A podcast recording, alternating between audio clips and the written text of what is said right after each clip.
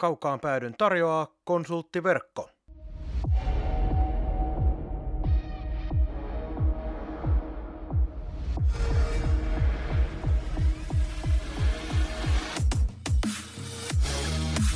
Tämä on Kaukaan pääty.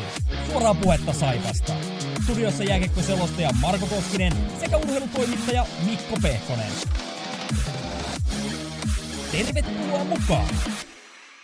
Oikein mukavaa alkanutta viikkoa jälleen kertaalleen.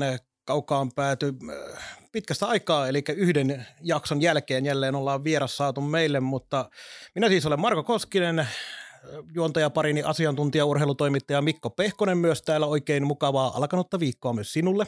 Kiitos. Ja vi- vieras nauroi jo tuossa kohta. No luonnollisesti, koska meillä on vieraana Carl Ground Bay, eli eteläkarjalaisittain Kalle Maalahti. Oikein paljon tervetuloa kaukaan päätyyn. Kiitos paljon, kiitos kutsusta. Mukava olla täällä. Äh, koska aika pitkälti kaikki jo sut tuntee, ei lähdetä nyt kauhean syvälliseen esittelyyn muutoin, mutta mä tuossa sanoin vähän kun taustatöitä tein, niin Tämmöiset asiat ainakin jäi mieleen, että itse olet sanonut, että olet puolustuspään erikoisosaaja eli puolustaja. Pitääkö tämä paikkansa?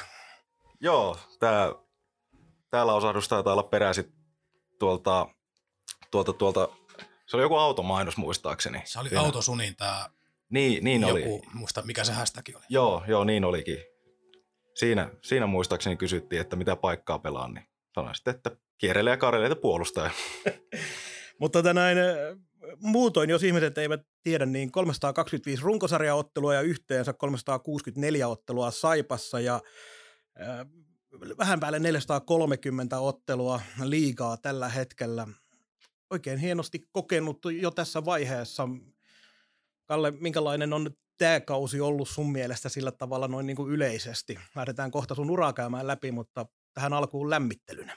Äh, no tässä vaiheessa vuotta, kun katsoo sarjataulukkoa, niin iso pettymys totta kai. Että meillä oli, oli isot odotukset jo, vaikka tässä nyt on, kaikki puhuu koko ajan pitkästä projektista JNE, niin kyllä meillä oli isot odotukset tälle, tälle ekalle vuodelle jo tässä. Ja siihen, siihen nähden niin iso pettymys.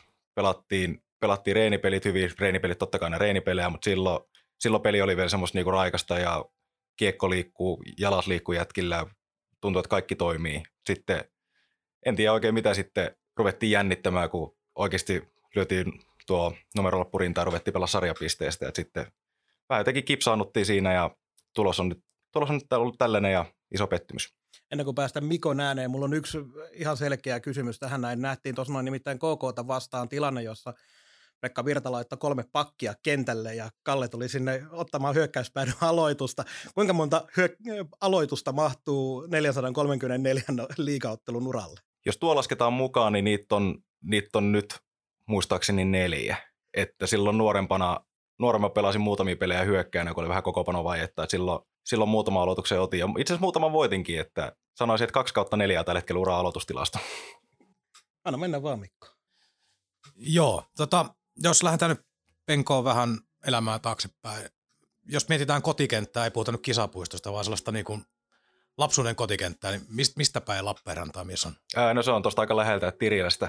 Siinä oli nykyään siinä on päiväkoti siinä Tirillä mutta siinä, siinä tota asuttiin silloin, olin, olin muistaakseni seitsemänvuotias, kun muutettiin siitä, mutta silloin asuttiin ihan siinä kentän, kentän takana, silloin laitettiin, silloin laitettiin kotona aina eteiset luistimet jalkaan ilman teräsuojia pysty kävelle siitä polun läpi siihen kentälle, että oltiin niinku ihan siinä, se oli kääntäisi meidän takapiha, että siinä, siinä tuli vietettyä tosi paljon aikaa silloin. Talvisia kesäisinkin tietysti eri, eri pelejä pelaten, että sitten, sitten tosiaan kun oli seitsemänvuotias, niin muutettiin niinkin kauas kuin parisadan metrin päähän, että sitten joutui tulemaan kyllä ihan kengät jalassa jo kentälle, mutta edelleen Tirillä kenttä on ollut niin kuin aina se kotikenttä. Olit se tota, ni, niitä muksuja, että tota, läksyt on koulun jälkeen tehty tai sanotaan, että pakolliset on tehty, niin sitten siellä ollaan niin kauan, kunnes käsketään pois tai pakotetaan pois. No joo, joo kyllä. Siellä tuli vietetty kyllä tosi paljon aikaa silloin ja tietysti Tirillä edelleenkin taitaa olla aika pitkälti semmoista niin kuin lapsiperhealuetta. Ja meillä oli paljon niin kuin samaa-ikäisiä, vähän vanhempiakin siinä, ketkä oli niin kuin jatkuvasti siellä kentällä, niin siellä tuli, varsinkin talvella tuli vietettyä tosi paljon aikaa. Pyörikö muita lajeja kuviossa? Öö, no tal- siis, talvisin ja... ei, ei juurinkaan, juurikaan mutta tota, no tietysti jotain tossupalloa ja tällaisia niin kuin mailapelejä ylipäänsä. Kesällä pelasin jalkapalloa sitten oikeastaan samalla porukalla, mitä pelattiin lätkää, sitten korttelikiekkoja ja tällaisia, niin sama porukka oli sitten niin kuin futiksen puolella kesäisin. Ja muuta, muuta en ole harrastanut, mutta sitten kuitenkin niin kuin aina kaikki maila- ja pallopelit tullut lähellä sydäntä, niin niitä monipuolista on kyllä tullut pelattua kaikkea. Oliko sinulla silloin skidinä niin selkeitä unelmia, haaveita, että missä on, vai oliko se sellaista vaan, että pelataan kun on kivaa ja sitten yhtäkkiä huomasi, että siinä pärjää aika hyvin, vähän vanhempanakin? No kyllä se oli nimenomaan sitä, että pidettiin vaan kivaa ja haluttiin pelata, kun oli paljon kavereita, samanhenkisiä kavereita, kaikki tykkäs urheilla ja pelata ja leikki kaikki pallopelejä, niin kyllä se tuli aika luonnosta, että aina kun oltiin kavereiden kanssa, niin silloin niin kuin oltiin oikeastaan ulkona ja pelattiin. Onko niistä kaveriporukoista tullut muita urheilijoita, on sitten laji joku toinen mahdollisesti, mutta onko sieltä muut jatkanut yhtä pitkälle kuin se? Öö, no ei ihan niin pitkälle ei ole, että olisi niin kuin ammattiurheilijat tullut. Moni, moni on pelannut kyllä tota, A-junnuihin asti, osa on pelannut tyyliin Suomisarjaa tällaista lätkässä, ja jotkut on pelannut sitten futiksen puolella pärjännyt, pärjännyt tota, tai pelannut niin ihan miesten, miesten tyyli jokin kakkosivariasti ja tällaisia, mutta muita ammattiurheilijoita ei, ei tuolta, tuolta seudulta niin kuin samasta ikäluokasta ole tullut. Niin ja sitten jos ollaan niin rehellisiä, niin ammattiurheilijan status, niin sehän on loppujen lopuksi, se on aika, on se laji mikä tahansa, niin se on hyvin monen mutkan takana Suomessa, että niitä ei hirveästi ole. No joo, kyllä, että silleen en tiedä, onko onnea vai sattumaa vai mitä on, että omaksi lajiksi valikoitu sitten jääkiekko, missä on niin kuin mahis pärjätä oikeasti niin kuin ammattiurheilijan Suomessa, että, mutta se tuntuu, tai se on tuntunut aina oikeastaan niin oman lajilta ja täytyy olla siitä kiitollinen, että pystyy tekemään sitä ammatikseen tälläkin hetkellä. Niin kyllä varmaan ylipäätään fyysiset ole, niin ominaisuudetkin, ne vaikuttaa hyvin paljon siihen, että sitten kun aletaan puhua siitä, että alkaako siitä itselleen ammattia, niin ei susta nyt ihan heti koripalloilija No ei ehkä semmoinen heittävä takamies, mutta muuten ei ehkä se koris ollut sitten kuitenkaan niin kuin meidän lajirepertuaarissa niin vahvasti, että en tiedä johtuiko muutkin vähän lyhyen läntiä sitten lapsuuden kavereista ollut aina. mutta joo, kyllä se, kyllä se lätkä oli jotenkin semmoinen aika luonnollinen valinta itselle. Joo. No mitä, mitä sitten saipa harrastaminen, sen eteneminen, missä kohtaa alettiin laittaa pelipaitaa päälle?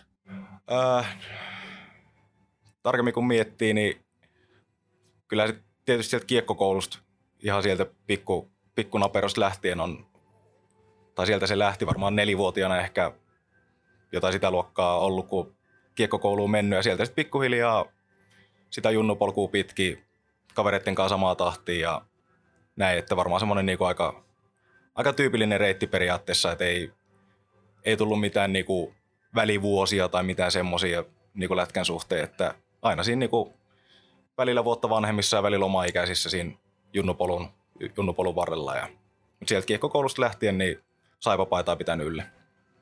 Marko tuohon vähän viittasi, mutta nyt kysytään vielä uudelleen, niin missä kohtaa sitä sitten tajus, että mihän on tässä ihan hyvä, että tästä voi tulla jotain? Milloin se kirkastui itselle? Mm, no ehkä semmoinen, semmoinen ajatus siitä, että tässä on, tässä on niinku ihan, ihan hyvä tässä lajissa, niin varmaan aika, aika nuoren kuitenkin sellainen. Mutta sitten ehkä semmoinen lopullinen, että tästä voisi niinku ammatin saada itselleen, niin se tuli sitten, väittäisin, että itselle tuli verrattain myöhään, että varmaan joskus aajunnu ikäisenä silloin, kun teki ehkä ekan agenttidiilin, sitten kun sai ekan liikasopimuksen Saipa kanssa, niin sitten ehkä vasta niinku rupesi tajumaan, että näköhän tässä olisikin niinku semmoinen niinku ammattiuran paikka myös. Ja sitten ehkä vasta niinku tajus sen, että että en ehkä ollut niinku nuoren mikään semmoinen intohimoinen harjoittelija tai mitä, että tykkäsin niinku pelata. Ja sitten just oheisharjoittelu ei ollut ehkä ihan niin kiva, että olisin niinku mieluummin vaikka niinku pelannut jotain muuta lajia, kun olisi pitänyt olla lenkkipolulla tai jossain, että sitäkin rupesi ymmärtää vasta sitten ehkä parikymppisenä suurin piirtein, että pitää oikeasti niinku tehdä hommiakin, jos haluaa niinku pidempään pelata ammattilaisena. Käydään tähän väliin pienellä musiikkikatkolla ja jatketaan sitten Kalle Maalahden kanssa. Kaukaan pääty suoraa puhetta Saipasta. Saipa-puolustaja Kalle Maaklahden kanssa jutellaan miehen uran alkuvaiheesta tällä, tällä hetkellä. Ja kun viittasit tuossa niin sinne A-junnu aikoihin, että siellä oli se kirkastuminen, että tästähän voisi tulla vaikkapa ihan ammattiura, niin kerrohan vähän, mitä ihmettä tapahtui tuossa B A-junnu ikäisenä, koska 174 ottelua, 365 minuuttia. ja kun me kuitenkin tiedetään ja muistetaan nyt sellaisena kiekollisena kaverina, joka on enimmäkseen ylivoima, alivoima, kaikki tämmöinen all around pakki, mutta mitä nämä tilastot oikein nyt on? Siis erittäin hyvä kysymys. Ei ole nimittäin mitään hajua, miten, miten voi olla noin paljon Oli, oliko se muusat vuodet? Joo, se oli sitä sekavaa aikaa. Vi, vi, viimeinen U20-kausi, 27 ottelua ja 85 minuuttia. Siellä on se vitonen, joten ei nämä ei ole pelkkiä pikkukakkosia. Niin, kyllä, kyllä. Joo, muistan, että siellä on, siellä on jotain ulosajoja kyllä tietysti joukossa, kun on noin paljon minuutteja. Ja sitten on varmaan aika paljon niin suunsoittokymppejä.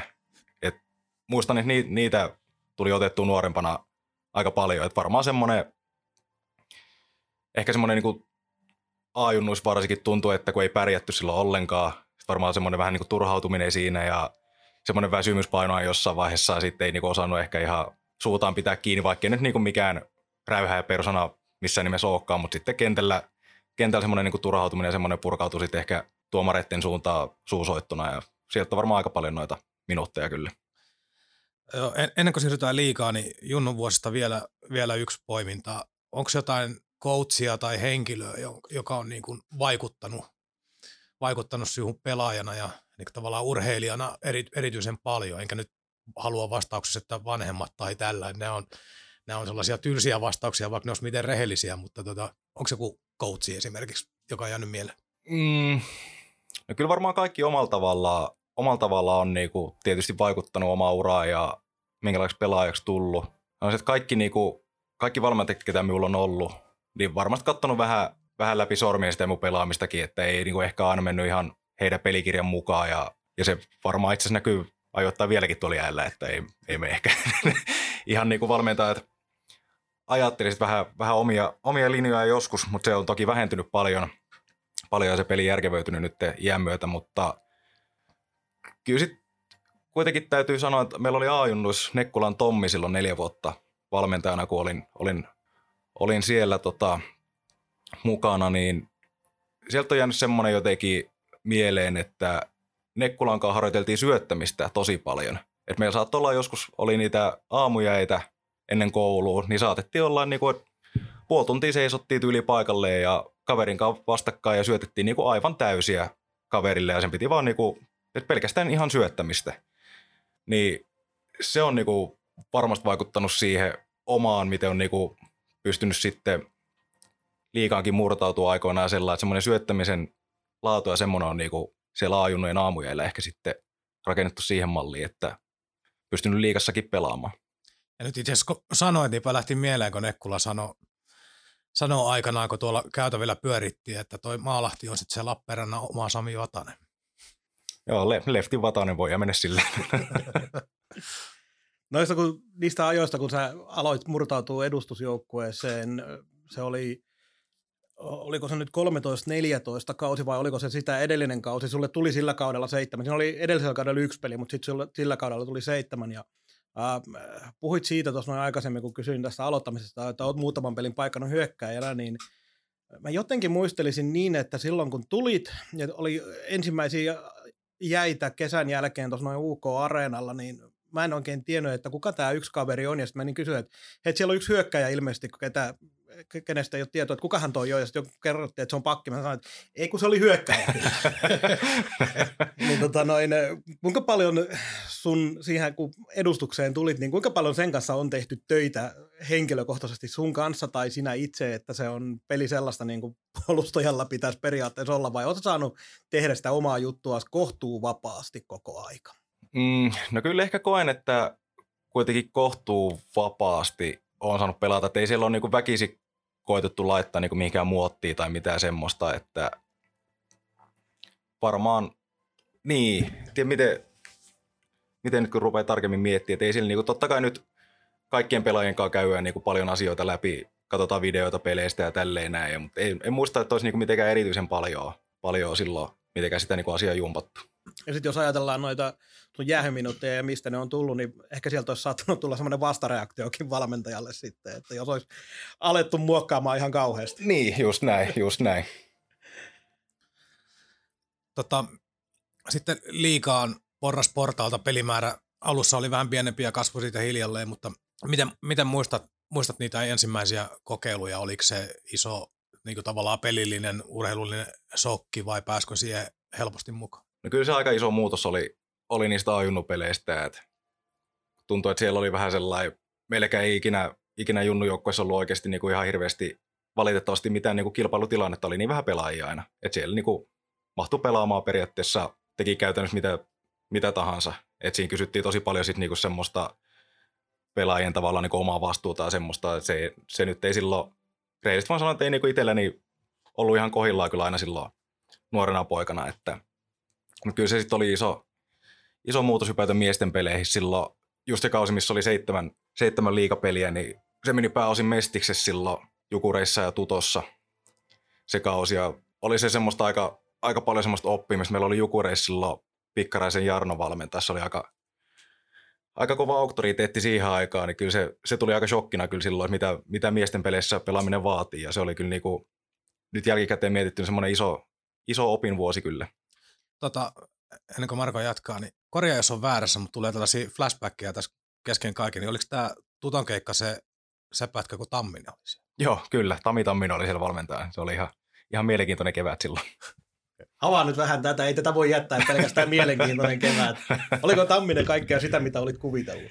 No siis joo, ihan samanlainen oli siellä kopissa kuin mitä media edessäkin, että kaikki, kaikki samat prinsiipit oli siellä, luki kopin seinällä, mitä, mitä se puhui noissa Leijona-studioissa kaikkialla, että for passes break any defense, se luki siellä taululla ja kaikki tällaiset niinku eleet ja kaikki, niin sama kuin kameran edessä, niin se oli sitä samaa, samaa siellä kopissakin.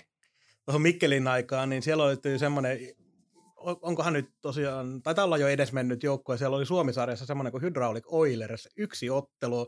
Tuliko tämä ihan, mitä kautta tämä vierailu tuli? Tuliko se Pikkaraisen kautta, että nyt pistetään poika vielä opettelemaan tuonne? Joo, se tuli Pikkaraisen kautta, että silloin, silloin oli oikeastaan vähän vaikeuksia mahtua kokoonpanoon siellä Jukuressa. Siellä oli, oli oikeastaan todella kova se mestisnippu.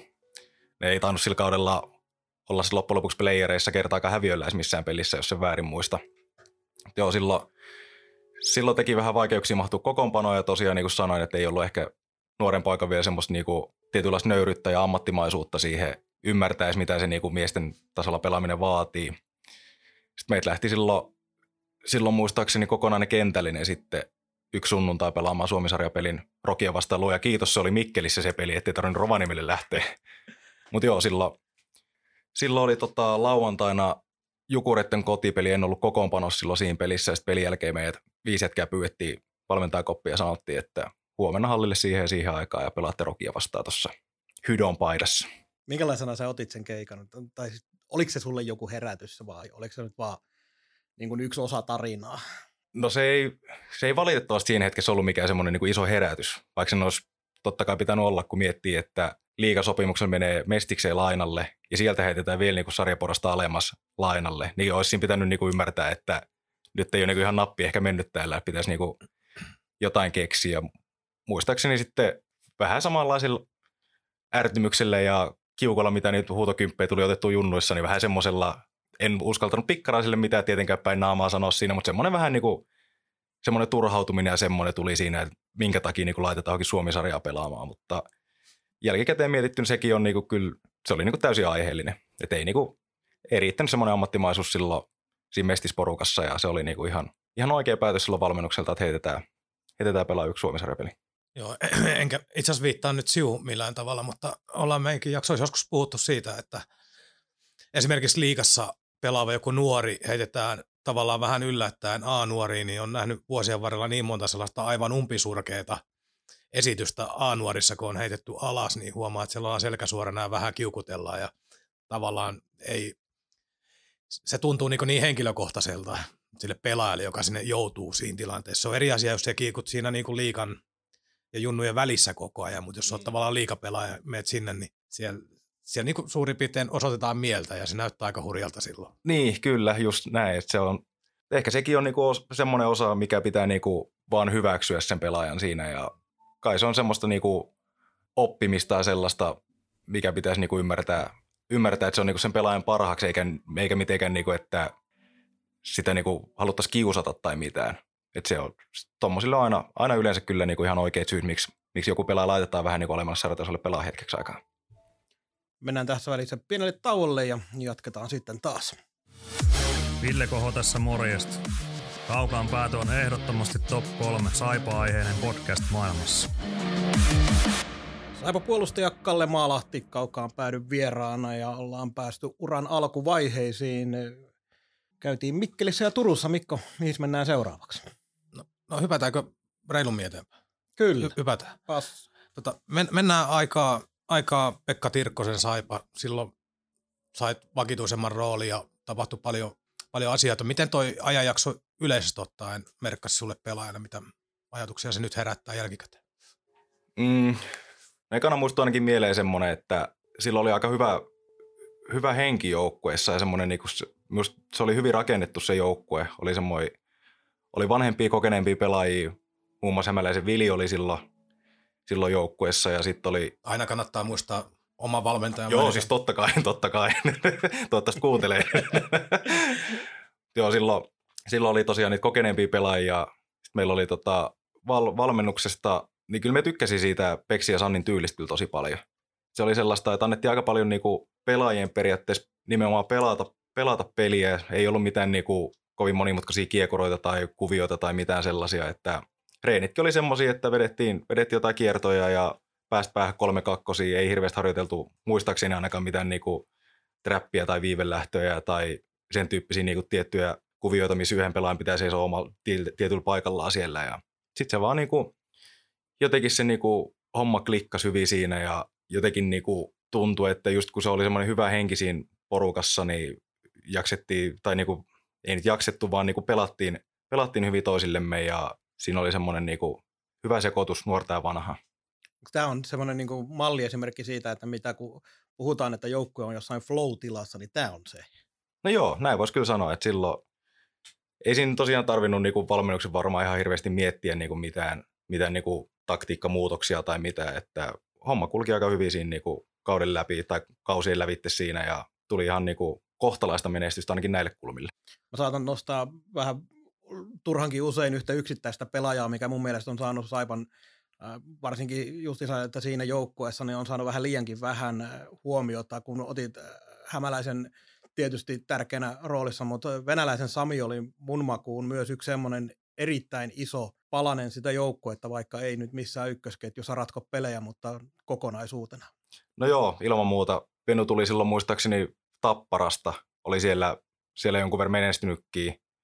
Ja kyllä niin kuin Venu näytti silloin, mitä on oikeasti olla ammattilainen niin kaukalossa kuin kaukalon ulkopuolella. Että ei, ei tarvinnut kyllä kenenkään Venulle sanoa pelissä, että hoida nyt se kiekko siitä oman sinisen yli, kun se meni, niin kuin, se meni joka kerta. Ja sitten kaikki tuommoiset niin pienet jutut, mitä ei niin kuin, välttämättä aina katsoa tai edes niin pelikaverit ajattele sen tarkemmin siinä pelin tiimellyksessä, mutta kyllä niin kuin, ne hoituu aina viimeisen päälle ja oli kyllä niin kuin, aivan järkyttävän kovassa kunnossa myös koko ukko, että oli niin kuin, teki, teki pitkää päivää tuolla punttisalilla ja piti niin kuin kropastaa huolta ja oli niin kuin ihan, ihan viimeisen päälle ammattiurheilija. Joo, ja se mitä itse niin muistaa noista omista ajoista, vaikka ei pukukoppimaailmaa ole niin kuulunutkaan, niin tota, jälkikäteen on kuullut sitten useammalta pelaajalta, että siinä porukassa oli myös paljon johtajuutta. Siellä oli pari, pari Villeä, Markkanen oli oma, omassa roolissaan, McIntyre, Jokinen, paljon niin kuin kavereita, jotka pysty viemään sitä eteenpäin ja pysty tavallaan herättelemään porukkaa ja pitää myös fiilistä rentona, että se taisi olla siinäkin mielessä aika, aika osuvaa aikaa. No joo, kyllä.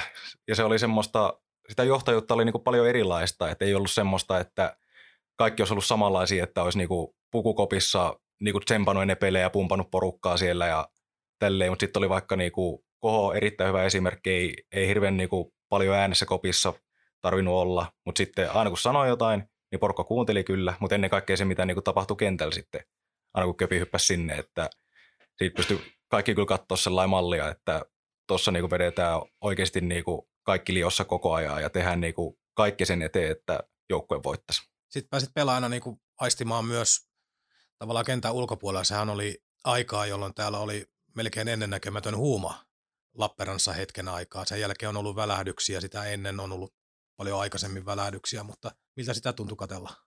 No oli se kyllä aika siistiä. Muistan, muistan just silloin, kun pelattiin varmaan se todennäköisesti jyppisarja, mikä meni sitten seiskapeliin asti silloin yhtenä keväänä, niin kyllä se oli siistiä tulla silloin välipäivänä reeneihin aamulla tuossa, kun lipunmyynti oli just tauonnut, muistaakseni vaikka kello yhdeksän, ja itse tuli hallille puoli yhdeksän maissa, niin kauhean jono tuossa lippupisteelle. Porukka oikeasti niin oli siellä tosi ajoissa jonottaa niitä lippuja, niin kyllä se kyllä se niin kuin miettii, että tämä on niin kuin aika siisti juttu kyllä. Tuliko siitä minkälaisia paineita? Otat se yleensä paineita?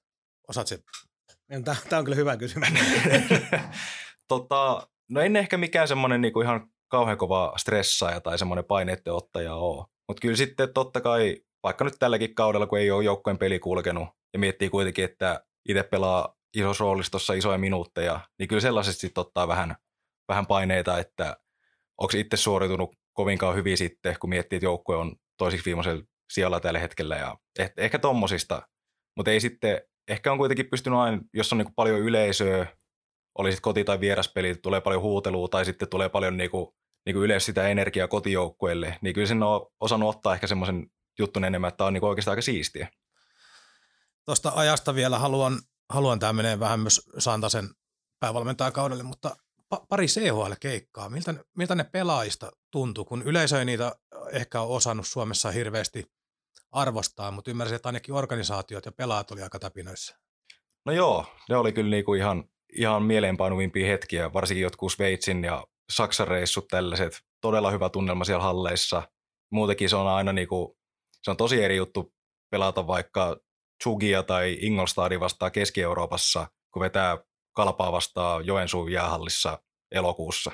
Et kyllä se niinku, ne on todella hienoja reissuja, toivottavasti pääsee vielä joskus niitä pelaamaan. Vaikka sanoa väliin, että kyllä se on kannattajille todella hienoja reissuja. Oliko se nyt nimenomaan se Tsyykin reissu vielä, missä oli todella iso määrä porukkaa, keltamustaa porukkaa katsomossa ja muistaakseni voittopelikö se oli vielä? Joo, muistaakseni varmaan olisiko ollut 2-1 voitto.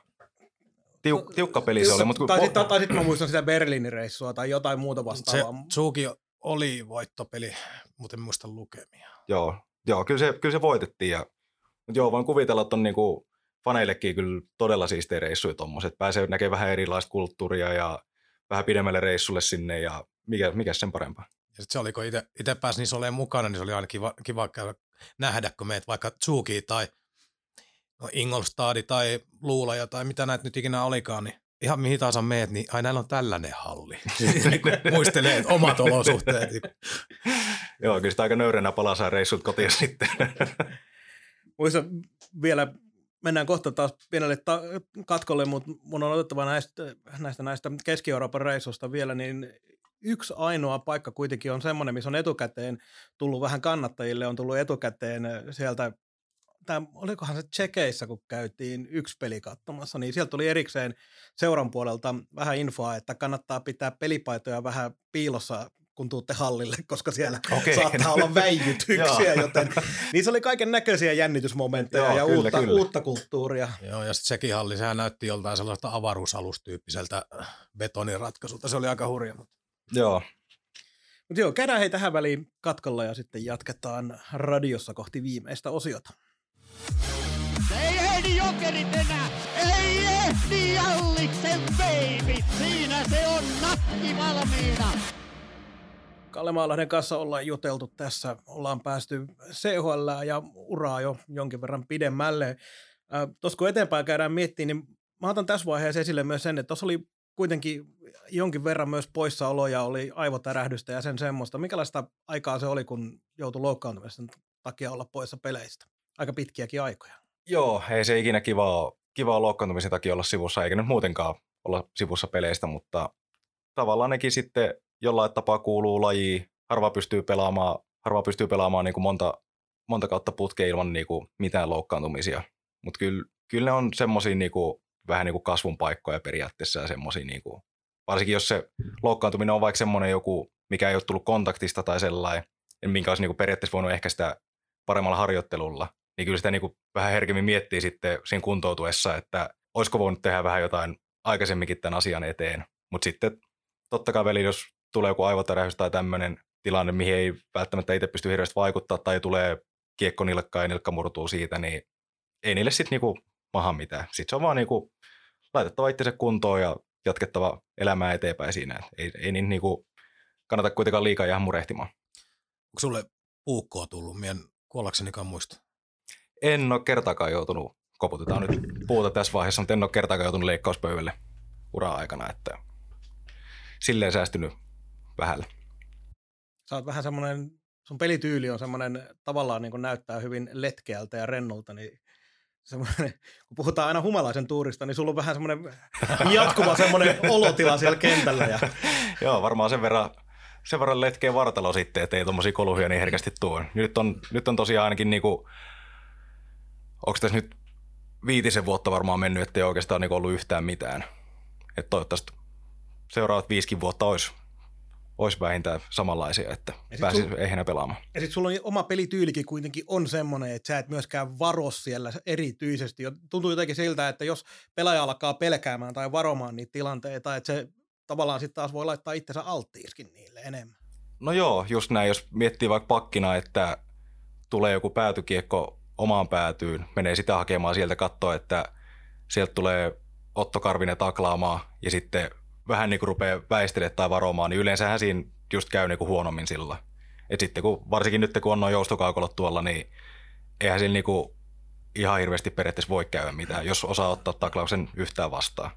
Et se on vaan niin kuin mieluummin sitten mentävä siihen niin kuin lajia ja taklaajan väliin ja annettava sen niin kuin laidan hoitaa se iskun pehmennys, eikä kääntyillä mitenkään kääntää vähän selkää tai varoa ja sitten jää joku polvi sinne väliin. Ja kyllä sen yleensä, jos rupeaa varomaan, niin sattuu enemmän. Joo, itse asiassa voisi nyt tähän terveysasian yhteyteen ottaa, ottaa vähän kiinni vielä tähän koronaan. En nyt tarvitse sen ver- enempää jäädä vellomaan, kun se nyt on tässä pyörinyt, mutta kuitenkin kiekkoilijana monella tapaa poikkeuksellista aikaa pari vuotta. Öö, pelejä on siirretty, ollut karanteeneja, välillä on ollut yleisöä, välillä ei ole ollut yleisöä, kaiken näköistä epävarmuutta. Minkä, minkälaista aikaa tämä on ollut niin henkisesti sinulle? No, kyllä me luulen, että me on niin ihan, ihan hyvin pystynyt elämään tässä tämän kaiken keskellä. Että ei tuossa itse muutenkaan ehkä niin kuin varsinkaan kauden aikana tule hirveästi mitään, mitä muuta tehtyä, kuin oltu harjoituksissa tai peleissä ja sitten huilattuu kotona. Ehkä se on jäänyt vähän vähemmälle se, että ei ole ehkä kavereiden kanssa käynyt niin paljon missään kahvilla tai missään tällaista, mutta ei se käynyt niin kuin mikään todellakaan itselle maailmanloppu ole sille ollut. En pystyy pitämään muutenkin yhteyttä kavereiden kanssa ja näin, että on niin kuin itse ainakin koen, että on sopeutunut aikaan ihan hyvin. Joo, jos mennään Tirkkonen käsiteltiin. Sitten yksi kausi oli Santasen kausi ja siinä meni ihan ok alun jälkeen ja CHL jälkeen aika moni asia vinoon. Mitä, mitä muistat sieltä? No joo, siitä muistaa oikeastaan nimenomaan sen alun, että pelattiin CHL yllättävän hyvin. Päästiinkö peräti kahdeksan sakkiin vai tai 16 sakkiin? Mutta puolen välierät ehkä. Ei, mutta jotain tällaista. Joo, kuitenkin joo, niinku, pisi, pidemmälle kuin e- eka kerralla. Niin, just näin. Et silloin, silloin tuntui, että CHL-peli kulki, mutta sitten liikassa ei niinku, homma ei toiminut yhtään se oli niin kuin jotenkin to, todella mystinen. Muistan, että syksyllä mietittiin kanssa sitä niin kuin muiden pelaajien kanssa, että mistä tämä niin kuin voisi johtua, että ei niin kuin siihen kukaan oikein keksinyt mitään ja se vaan, en tiedä miksi, miksi meni niin ja sitten tosiaan siinä rupesi vähän ole tai tulee loukkaantumisia ja sitten kun tuli tappiot paljon, niin sitten klassinen tyhjennysmyynti rupesi tapahtua jossain vaiheessa ja sitten se olikin se loppukausi aika ajunnupitoinen kokoonpano ja siitä nyt ei ihan ihan hirveästi niin kuin sen syksyn CHL-pelin jälkeen niin kuin hyviä muistoja jäänyt siitä kaudesta. Joo, se oli se viimeinen peli, muistan kokoonpano taisi olla jotain sellaista, että siellä oli neljä tai viisi niin sanotusti liikapelaajaa ja loput oli sitten junnuja. Joo, jotain, jotain tällaista oli kyllä. Et se, oli, se oli kaikella tapaa mysteeri ylipäätään myös niin kuin ulkopuoleltakin katsoa, että minkä takia, koska kaikki näytti hyvältä, mutta toisaalta sitten aina ajatellaan sitä, että okei, no ei nyt onnistunut hankinnat ja tuli kaikkea tämmöistä. Ja sitten se loukkaantumissumma pahimmillaan taisi, jos nyt oikein muistan, olla kymmenen avauskokoonpanon. Tämä oli joku yksittäinen peli. Eli ei, ei mikään ihan koko aika jatkuva, mutta se vaan kertoo siitä, että pahimmillaan taisi olla kymmenen niin kuin avauskokoonpanon pelaajaa poissa. Et melkein käytännössä puolet niin kuin joukkueesta. Niin, se on, se on kyllä jännä, miten se sitten tuntuu, että se menee aina tolle, jos on huono kausi meneillään, niin sitten niitä loukkaantumisikin rupeaa jostain yhtäkkiä tulemaan, että se on, se on kyllä mystinen juttu, että miten se menee aina sille. Tota, mä otan tähän väliin yhden, koska puhuttiin noista loukkaantumisista ja siitä, että minkälainen, tai ylipäätään tätä sun persoonaa mä haluaisin ottaa esille, koska siellä tuli se yksi aivotärähdys. Ja siinä oli Dave Spina, vanha joukkuekaveri, mikä oli jyrännyt, niin muistatko tätä tapausta ja kävittekö sitä Spinan kanssa jotenkin läpi? Ja... Öö, muistan tapauksia, muistan, se oli Turussa silloin, Spina pelasi TPSssä ja muistan itse asiassa tilanteenkin, tilanteenkin oikein hyvin. Lähdin nostaa kiekolla omalta alueet vähän sieltä niin oikean laidan puolelta. Yritin todennäköisesti jotain aika kuningas lättyä sinne ristipuolen taka, takasiniselle johonkin ja sitten jäi vähän ihastelle sitä syöttöä siihen ja spina jyräsi sitten yli ja ei se mun mielestä niinku mikään todellakaan mikään törkeä taklaus ollut tai mitään, että se oli, niinku, että se oli niinku ihan omaa hölmöyttä, että jäin, jäin niinku tuijottaa sen syötön perään, mikä opetetaan aika nuorena oikeastaan kiekkopiirissä, että koita seurata vähän muutakin kuin sitä omaa syötteessä. Sitten kun se syöttö lähtee siitä lavasta, mutta kyllä se niinku, hyvin pitkälti otan, otan kyllä omaan piikkiin sen, sen loukkaantumisen ja ei, ei sen enempää kyllä Spinaankaan käyty sitä läpikäistä pelin jälkeen, kun ei siinä, niinku, ei siinä periaatteessa ollut mitään läpikäytävää. Aletaan kohta lopettelee radion puolella, jatketaan sitten Spotify-jatkoilla, mutta tähän liittyen puhuit jo siitä jonkin verran, mutta vielä, koska nyt on viime aikoina taas nähty aika paljon tapauksia, jossa taklauksen jälkeen pelaaja on loukkaantunut. Minkälaisena sä seuraat tätä keskustelua ylipäätään tästä näin ja näetkö sä, koska mä oon haistelevinen, niin sitä, että sä näet aika paljon niin kuin, mahdollisuuksia parantaa sitä, että miten se taklattava pelaaja myös seuraa peliä. No joo, tuntuu, tuntuu kyllä, että aika useasti, jos noita aivotärähyksiä tai tuommoisia loukkaantumisia tulee taklaustilanteissa, että ne on nykypäivän, ne on aika nuoria ne pelaajat, kenelle niitä sattuu.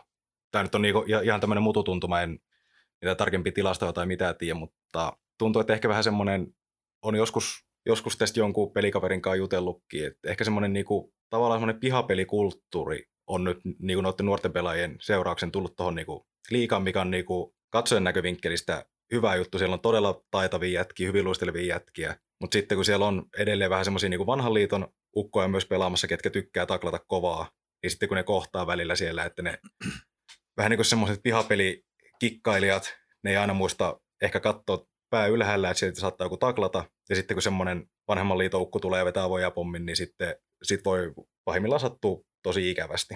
Sitten tuntuu vähän myös siltä, että aika usein sit saat, saattaa olla nimenomaan, että siellä on joku ulkomaalaispelaaja, joka ei ole välttämättä tottunut siihen vähän ehkä semmoiseen, niin kuin sanoit, tämä pihapelikulttuuri, mikä on tullut ammattilaisjääkiekkoon Suomessa ehkä enemmän, niin sitten ne on ne ulkkarit, jotka jyräilee noita meidän nuoria tähtiä. No joo. Karrikoiden. Niin, kyllä, kyllä. ehkä, ehkä se on just semmoinen, voiko sitä nyt kulttuurieroksi sanoa sitten, että, että sieltä ulkomailla varmaan niin kuin pelataan nuorena on vähän kovempaa sitten ja taklataan enemmän kuin Suomessa.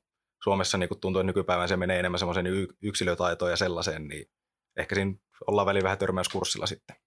Aletaan pikkuhiljaa tässä radiopuolella lopettelemaan, jatketaan Spotify-jatkoilla ja jos joku ihmettelee, miten sinne löytyy, niin Spotify ohjelmassa tietysti kaukaan pääty löytyy ja sitten kaukaanpääty.fi sieltä osoitteesta varmasti löytyy kaikki tarvittavat tiedot, joten ei muuta kuin sinne vaan etsimään tietoa.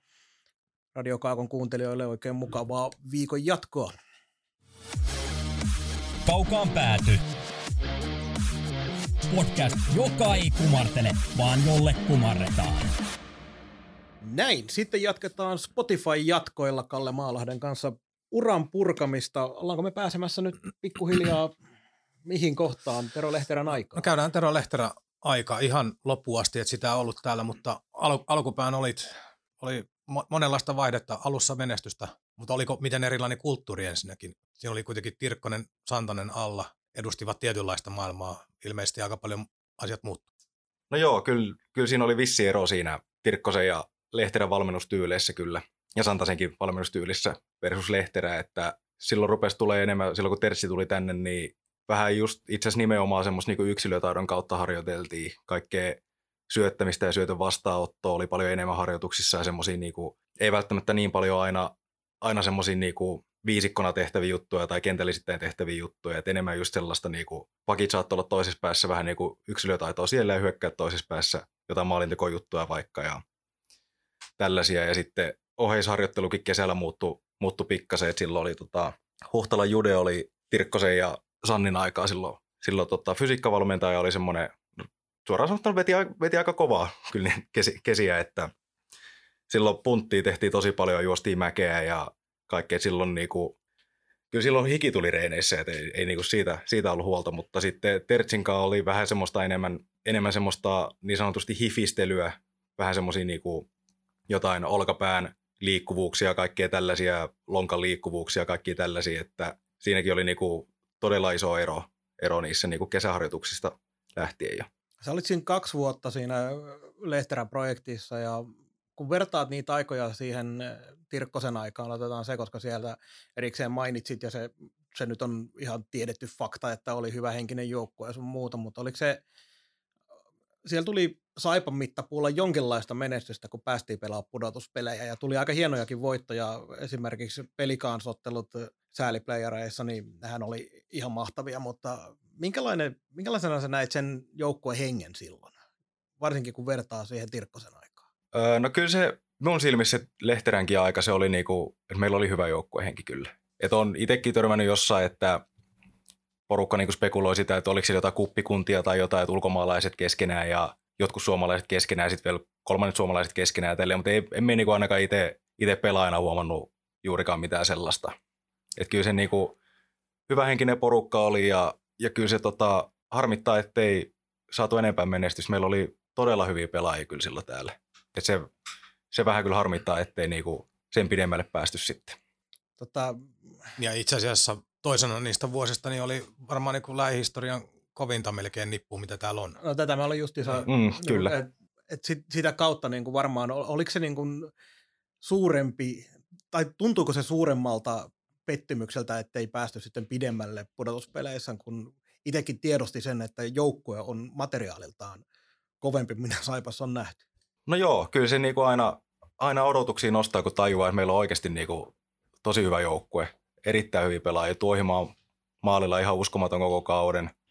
Oli Kunikkia, Moolia, Kidston tuli silloin kesken, kesken kauden. Todella hyvä hyökkäyspäähän puolustajan paikalta. Ja kyllä siinä, tota, kyllä siinä olisi toivonut enemmän siltä kaudelta. Että hyvä, hyvä tosiaan silloin, silloin peli kanssa mentiin jatkoon sääliplayereista ja Tepsi laitettiin tiukille, niin kyllä siinä olisi ollut niinku tosi hyvät mahdollisuudet voittaa TPS kyllä silloin siinä, siinä puolivälieräsarjassa. Se, se vähän harmittaa, ettei siitä päästy jatkoon. Onko sulla vielä tästä ajasta jotain? Ei ole tästä erityisiä. No niin, nyt tota, mennään sitten totuuden äärelle. Kattelin ilves.comia ja kerrottiin kauniita asioita ja hait, hait vaihtelua Ilveksestä ja Saipa oli mukana neuvotteluissa pitkään ja ei mitään pahaa sanottavaa mikä suuntaan, mutta kerrohan nyt meille, että minkä takia tämä siirto oikeasti tapahtui. Tota, no, siis se on nimenomaan se, että halusin käydä myös jossain muualla. Et kyllä se oli niinku se päällimmäinen, päällimmäinen syy. Ei ollut mitään niinku pakottavaa tarvetta lähteä Saipasta pois, muuta kuin se, että halusi nähdä niinku vähän jotain muutakin, niinku, miten jossain muissa joukkueissa toimitaan ja minkälaista on niinku olla. Ja sitten kun on kuitenkin syntynyt ja asunut koko ikäiset täällä ja pelannut aina Saipassa, niin tuli vähän semmoinen fiilis, että kyllä olisi niinku itsellekin varmaan ihan hyvä, jos vähän niinku menisi erilaiseen ympäristöön, kulttuuriin, vähän uusia toimintatapoja siinä. Ja sitten, sitten ehkä vielä semmoinen, niinku, että kun on niinku niin tutut ympyrät ja ihmiset ja kaikki ympärillä, että halusi tavallaan vähän niinku haastaa itseään myös siinä, että hyppää niinku johonkin niinku ihan, ihan toiseen niinku ympäristöön, mistä ei, en itse asiassa tuntenut Ilveksestä yhtään ketään silloin. Et se oli silleenkin ihan mielenkiintoinen, että sinne kun sitten loppujen lopuksi päädyin, niin oli ihan, oli ihan hauska fiilis kyllä mennä silloin eka päivän hallille, kun oli sellainen, niin kuin, en tunne ketään teistä. Mutta se, tota, noi, siis tämä on, nyt ei puhuta siitä, etteikö uskottaisi, koska tähän on ihan selvä pelaaja, joka pelaa varsinkin kasvattajaseurassa, pelaa koko uransa, niin varmasti tulee, varsinkin Lappeenrannassa, koska on pieni, pienet ympyrät ja tämä jäähalli nyt ei ole mikään ihan kaikkea, vaikka silloin ei vielä ollutkaan Tampereellakaan uutta areenaa, mutta legendaarinen Hakametsä, mutta kaikki tämä näin, että se on, se jotenkin tuntuu, että jokaiselle tulee se hetki, mut, paitsi Ville Koholle tietenkään. Mutta tota noin, se, mitä Mikko halusi kysyä, että valikoituiko tämä hetki muun muassa sen takia, että välttämättä se valmennustyyli ei silloiselta valmentajalta enää tuntunut siltä, että se oli sitä ominta juttua. Muistetaan myös se, että toki Ilvekselläkin oli koko aika semmoinen nouseva, se oli tulossa siihen, mitä se tällä hetkellä on, tällainen, että tuntuu median seksikkäin seura tällä hetkellä liikassa olevan. Mm, kyllä, mutta joo, ei, ei niinku oma päätös siirtyä siinä vaiheessa, niin ei liittynyt kyllä niinku millään tavalla mihinkään valmennustyyliin tai kenenkään henkilöön missään nimessä, että ei, vaikka se niinku, ymmärrän, että se vaikuttaa siltä, kun silloin lähti aika paljon porukkaa sitten sen kauden jälkeen samalla oveavauksella tavallaan, niin en nyt tietenkään kenenkään muun puolesta voi puhua, puhua mitään, mutta oma, oma ajatus siinä vaiheessa oli, että ei, niinku, ei liittynyt millään tavalla mihinkään niin kuin valmennustyyliin tai mihinkään. Tykkäsin olla kyllä niin kuin ihan, ihan niin kuin Tertsinkin valmennuksessa, ei siinä, siinä ei ole niin kuin kahta sanaa. Mutta just se, että halusi niin kuin vaihtelua. Joo, ja, ja sehän toimii niin hyvänä opinkappaleena. Myös Saipaa katoin taustatöitä on yritetty tehdä. Niin, jostain, jostain haastattelusta juttu siitä, että sanoit, sanoit että olitkin yllättäen yhtäkkiä Ilveksessä niin kuin kokeneempia pelaajia, että siellä on niin paljon nuoria. Nyt täällä on vähän samantyyppinen tilanne, että sijoit täällä sitä mm. konkariosastoa, niin pääsit siellä jo katsomaan maailmaa vähän eri vinkkelistä. Et, et ollut se nuori poika. No joo, kyllä. Itse asiassa taisin olla silloin, kun menin Ilvekseen, niin muistaakseni neljänneksi vanhin pelaaja, mikä tuntuu aika oudolta, koska olin, oliko me 28-vuotias silloin, kun me menin sinne. Niitä 27, 28. Niin. Joo, se, se oli niinku outo fiilis, kun siinä, siinä kesäreineissä ekon viikko niinku juteltiin ja tälleen ja sitten yhdessä vaiheessa tajuttiin. Ja muista oli varmaan Kolppasen Villen kanssa, kun juteltiin siinä. Kopo tuli silloin samaan aikaan, teki kotiinpaluun Ilvekseen ulkomaan vuosien jälkeen ja mietittiin siinä, että meillä on muuten aika nuoria pelaajia, että ollaan neljänneksi ja viienneksi vanhimmat tässä näin. Mutta kyllä se, kyllä se tuntui vähän oudolta siinä vaiheessa. Mutta kyllä se sitten, ne kaikki nuoret, ketä siellä oli, oli niin oli kyllä sitten tosi hyviä tyyppejä ja sellaisia, niinku, kyllä niinku tuli hyvin siihen juttuun mukaan ja osattiin sitten Kopo ja muiden vanhempien pelaajien kanssa niin asettaa itsemmekin ehkä sitten vähän nuorempaa asemaa siinä, että tultiin kyllä kaikki tosi hyvin toimeen siellä. Muuttiko se mitään sun ajatusmaailmassa sellainen, tai koppikäyttäytymisessä tai jotain, että hei, sunhan pitäisi olla nyt semmoinen selkeä esikuva, koska sä oot vanhempia ja kokeneempia ja sua katsotaan, että hei, toi varmaan tietää, mitä pitää tehdä. Öö, no ei se varmaan sellainen niin kuin, mitenkään niin kuin persoonana muuttanut tai niin kuin, tavallaan semmoista niin kuin käyttäytymistä muuttanut, mutta ehkä siinä niin kuin, yritti sitten aina, kun oli hallilla, niin yritti vähän niin kuin, tehdä hommia sellainen niin ammattimaisemmin, tehdä kaikki alkulämmittelyt, kaikki oheisharjoitteet ja tällaiset niin kuin, viimeisen päälle, että nuoret voisivat mahdollisesti katsoa sellainen, että no toi on nyt niin kuin joku sen vuoden pyörinyt tässä liikaympyröissä, että tolla se on varmaan niin kuin, tai niin kuin, tolleen ne hommat varmaan niin kuin pitää tehdä sitten, että eikä niin kuin puhelinta jossain siellä katsomaan penkillä, kun pitäisi olla punttisalilla ja tälleen. Me, tiedän, että Ilveksen ajasta Markolla on yksi, yksi tota, pelitilanne, mistä se saattaa kysyä jotain, mutta me kysytään ne kaksi, kaksi asiaa. Äsken puhuttiin Seolasta, mutta Ilveksen aikana pääsitte myös pelaamaan ulkomaille Tallinnassa. Minkälainen keikka? Joo, se oli kyllä hauska. Sattui vielä sopivasti saipaa vastaan se peli siellä. Et oli kyllä, se on siinä oma, oma meininkinsä ihan jo yleisön olotilan puolesta. Et kyllä se niinku aika, yleisö ainakin tuntui nauttivan niistä peleistä. Ja totta kai siinä on niinku erilainen fiilis. Molemmat joukkueet niinku periaatteessa pelaa vieraspelin ihan uudessa ympäristössä ja näin. Niin kyllä se, se oli kyllä tosi, tosi hieno viikonloppu. Meilläkin oli sitten pelin jälkeen siinä, oli tavallaan niinku pikkujoulut, vaikka se peli olikin tammikuussa, mutta pidettiin niinku firman bileet periaatteessa sit Tallinnassa pelin jälkeen, että siellä oli kaikki toimiston väki ja kaikki tällaiset mukana, että oli niinku seuran puolelta todella, todella hyvin järjestetty tapahtuma ja kyllä se, kyllä se oli niinku, se oli hieno viikolla. Niin, ja siitä pari kuukautta eteenpäin niin olikin kaikki bileet seis koko Suomessa. mutta, niin. tota, toinen juttu, tämä nyt liittyy tähän koronateemaan, mutta jouduit tai pääsit pelaamaan koko kanssa. Miltä se pelaajasta tuntuu? Se, se oli se pätkä, mikä silloin pelattiin. Joo, no kai sitä kaikkea tottuu.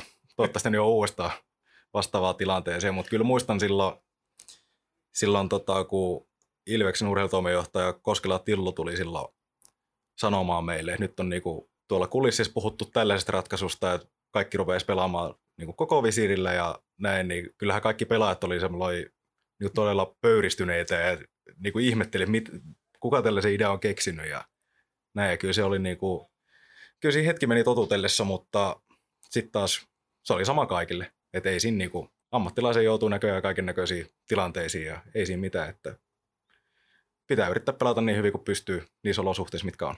Paitsi, että naisten olympiakiekossa mentiin vielä pidemmälle, että oli no Plexi plus kasvonvaski. joo, se, siihen ei onneksi meidän tarvinnut mennä niin pitkälle.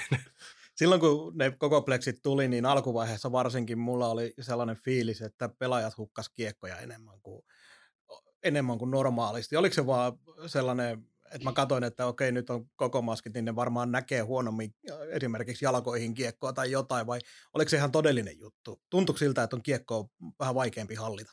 No kyllä tuossa on osa totuutta. Että kyllä sen niinku, varsinkin alkuun se tuntui sellainen, että ihan aina ei niinku hahmottanut kiekkoa niinku oikeasti, missä se on tarkalleen. Ja sitten varmaan jos se niinku sentikin heijastaa huonosti se visiri siitä, niin sitten kun yrittää syöttää ja se osuu sentin väärää kohtaa lavasta, niin saattaa olla sitten niin kuin vähän epätoivotuspaikassa se kiekko sen jälkeen, mutta kyllä se, niin kuin, kyllä se suhteellisen hankalaa se alku oli siinä, mutta kyllä siihenkin tottu sitten. Se, että siihen tottu, niin siitä oli hyvä esimerkki muistaakseni pudotuspelin ensimmäisellä kierroksella, eli sääliplayareissa KKta vastaan oman maalin takaa, kiekko haltuun, olisiko ollut ylivoimatilanne, joten tämä on tietysti vähän helpompaa silloin, mutta koko kentän läpi ja sitten vielä maalivahti kassille ja, ka, kassalle ja komea maali. Ähm, onko nämä tämmöiset tilanteet sulla takaraivossa sellaisia, että koko aika pikkasen tuntosarvet pystyssä, että olisiko tässä paikka lähteä yrittää, että pääsee vähän jotain näyttävämpää, hienompaa ratkaisua tekee. Mm. Kysyt siellä vähän niin kuin, että tota, tyyli vai tulos? Ensin, että... niin. tota, no sanotaan näin, että 10-15 vuotta sitten vastaus olisi ollut ehdottomasti tyyli.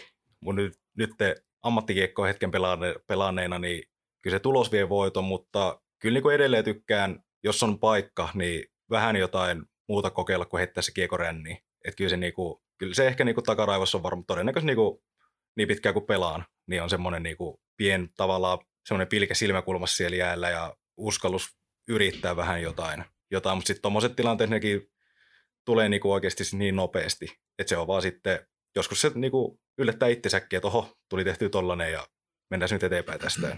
No mun pitää, toi oli semmoinen asia, mikä mun piti ottaa vielä esille, kun sä kommentoit sitä maalia sitten pelin jälkeen siihen tyyliin, että että yhtäkkiä huomasit olevas läpiajossa. Miten ihmeessä tämmöinen voi olla mahdollista? Te pelaatte siellä ammatiksenne, te yritätte niitä asioita ihan oikeasti, niin oliko tämä nyt, miten paljon tässä nyt vaan toimittajalle annettiin semmoinen perusvastaus, että silmät kiinni ja sinne päin?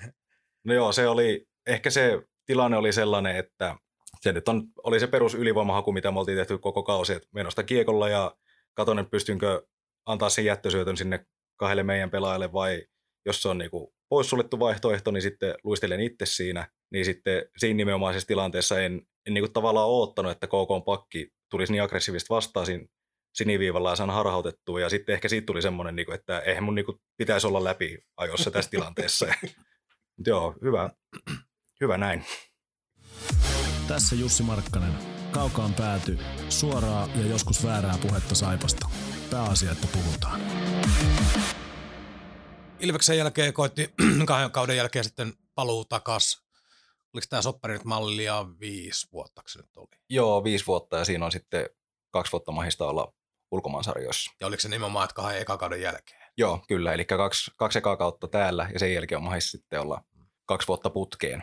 Et, et siinä ei ole niin mahista periaatteessa sitä käy vuoden ulkomailla tulee sitten vuodeksi tänne ja sitten taas vuodeksi ulkomaille. Että. No onko tässäkin joku sellainen tyyliseikka, että tota, jos jengit tekee normaalisti tällaisia kahden vuoden soppareita, niin sieltä tällaisen NR-tyylisen viisivuotisen tuohon, että näyttää vähän komeammalta. Kenen no. idea ei, siinä, ei siinä mitään semmoista niinku tyyliseikkaa tai mitään, että olisi halunnut oman nimen seuran historian kirjoihin pisimmällä sopimuksella ikinä. Ei, ei, ollut mitään, ei ollut mitään sen tyylistä, mutta siinä nyt päädyttiin vaan sellaisen, sellaiseen ratkaisuun ja se tuntui niinku omalle kohdalle hyvältä ja seuran, seuran puolestakin siis suostuttiin, niin se oli niin kuin sitten sillä selvä, mutta kyllä siinä ehkä noin pitkän diilin kun teki, niin kyllä se tietysti oli ihan selvä, että kun omat tavoitteet on kuitenkin niin kuin edelleen ulkomaansarjoissa, että ne oli niin kuin tietysti saatava siihen diiliin sitten, että ja sitten myös sekin, sekin paino siinä, että pääsi olemaan ne pari vuotta jossain muualla kuin täällä, tai pääsi ja pääsi tuohon, kuulosti siltä, että halusin väkisin pois täältä, mutta, mutta kuitenkin että tuli... Hiljalleen totuus tulee. tuli koettua niin kuin muunkinlainen ympäristö kuin se, mihin oli aina tottunut. Ja sitten kuitenkin tässä vaiheessa niin tuntuu, että en, en välttämättä sitten Suomessa kuitenkaan halua pelata missään muussa joukkueessa kuin Saipassa. Ja sitten, niin, siitä sitten jotenkin muodostui tollainen sopimus, että pitkä diili ja pari ulkomaan mahista siinä, niin sillä mennään. On se, mennessä kysyä väliin, että onko ollut tähän mennessä jo uteluja ulkomaat niin virityksiä? Se ei tarvii nyt sanoa osoitteita tai seuroja, mutta... Öö, no ei, ei ole mitään semmoista, että olisi niin oikeasti sopimusta ruvettu hieromaan. Et ei, ole, ei ole sen suurempi. Onko sulla mielessä jotain tiettyä suuntaa, sarjaa tai jotain, mikä erityisesti kiinnostaa? Öö, no kyllä varmaan niin kuin, ekana tulee mieleen Ruotsi ja Sveitsi, mitkä olisi sellaiset niin kuin, aika varmaan semmoiset niin unelmapaikat pelata Euroopassa. Et kyllä varmaan niin kuin kaksi kärkipaikkaa olisi. Ja se tulee varmaan ihan pelkästään siitä, että se pelin taso on molemmissa todella kova. No joo, nimenomaan se, nimenomaan se. Ja tuntuu, että molemmissa pelataan semmoista niinku hyvännäköistä lätkää, viihyttävää, vauhikasta. Niin olisi siellä niinku tosi kiva, jos pääsi sitten niinku kokeilemaan sitä, sitä pelaamista siellä ja vähän niinku mittaamaan, että pysyykö siellä perässä. Niin, mutta esimerkiksi Sve- Sveitsissä niin aika, aika ankea ilmasto ja ympäristö ja. No joo, se on, se on kyllä iso miinuspuoli siinä, että kyllä se pitäisi aika monella ei rahaa saada, että sinne viittis lähteä. Joo. Tota, voitais tästä kaudesta siellä puhuttiin tuossa alussa, alussa vähän, vähän ja totta kai siitä, että mainitsit, että on projekti, ja, mutta silti totta kai haluttiin menestyä heti. Pureudutaan tuohon pelitapaan. Virta toi mukanaan oman työkalupakin, joka on hyvin erilainen kuin tämän seuran historiassa on nähty. Ja itse asiassa monella tapaa poikkeaa myös muista liikavalmentajistakin, niin onko ollut itsellesi kova rasti oppia toi?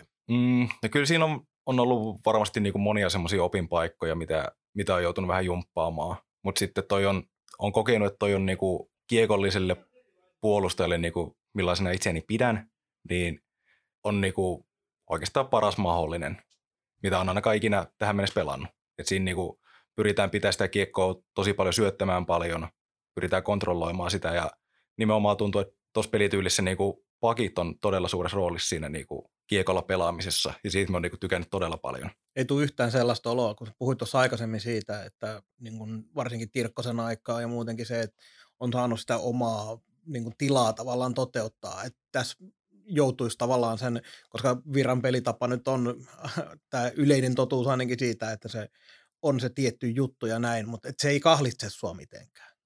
Ei, kyllä siellä, kyllä siellä on niinku tilaa kuitenkin semmoiselle niinku niin sanotusti persoonallisellekin pelaamiselle tavallaan.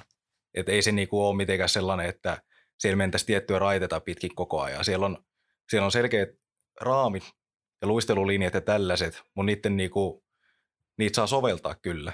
Ja se on, niinku, se on yksi todella iso plussa mun mielestä tuossa pelityylissä. Joo, Pek- Pekkahan ei meitä varmaan kuuntele, niin voit kertoa, että onko se niin, onko se, tota, onko se niin, niin kova, kova ja tyly, kun me- median perusteella välillä saa käsityksen. No kyllä sieltä, jos on paikka antaa palautetta, niin kyllä se tulee kuuluvasti sieltä. Että sanotaan näin, että kyllä se niinku, kyllä siellä rehellisesti sanotaan niinku suoraan, mitä on niinku mieltä, että ei niinku, siellä ei taputella päälaille tai mitä, että hyvä yritys. Että jos se epäonnistuu, niin sitten sanotaan, että toi päin persettä, tee paremmin. Että kyllä se, niinku, se on semmoinen kova ja suora palaute kyllä, mitä useasti sieltä tulee. Mutta se on sitten myös myös kuitenkin niinku rehellistä, että ei siellä, niinku, ei siellä niinku mitenkään niinku henkilöitä vastaan ole tai mitään, vaan niitä periaatteessa niitä suorituksia enemmänkin niitä niinku pyrkimyksiä, että mitä siellä kentällä yritetään tehdä. Siitä ei niinku ketään haukuta marrakoa, jos yrittää tehdä oikean asian, mutta se epäonnistuu.